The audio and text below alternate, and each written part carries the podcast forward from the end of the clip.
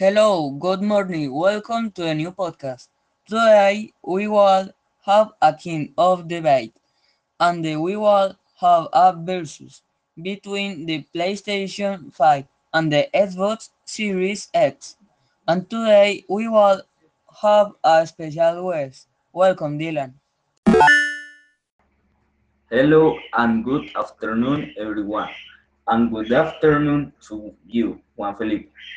Today will be a very good debate, and we should behave more. Let's start with placing.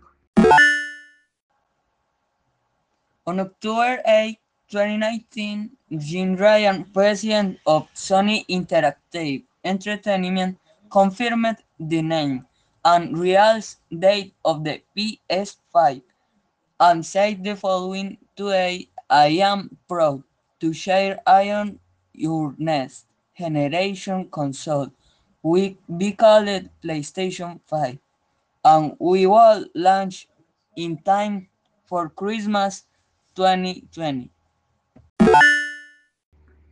Ah, will you save the Xbox? Microsoft confirmed the pre-sale of the Xbox Series X on September 22 and will be launched on November 10 of 2020.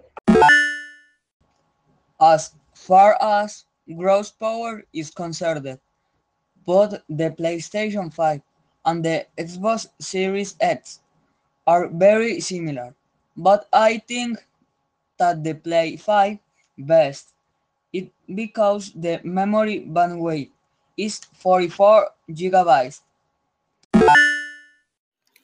Memory bandwidth 336 gigabytes per second, and although it is a little lower than Play 5, but Juan Felipe in the next one I will recover. Memory bandwidth 336 gigabytes per seconds and although it is a little lower than Play 5, but Juan Felipe in the next one I will recover. Juan Felipe, although you have surpassed me in power with the PlayStation 5, the Xbox has internal storage of 1 terabyte. Good, good, Dylan.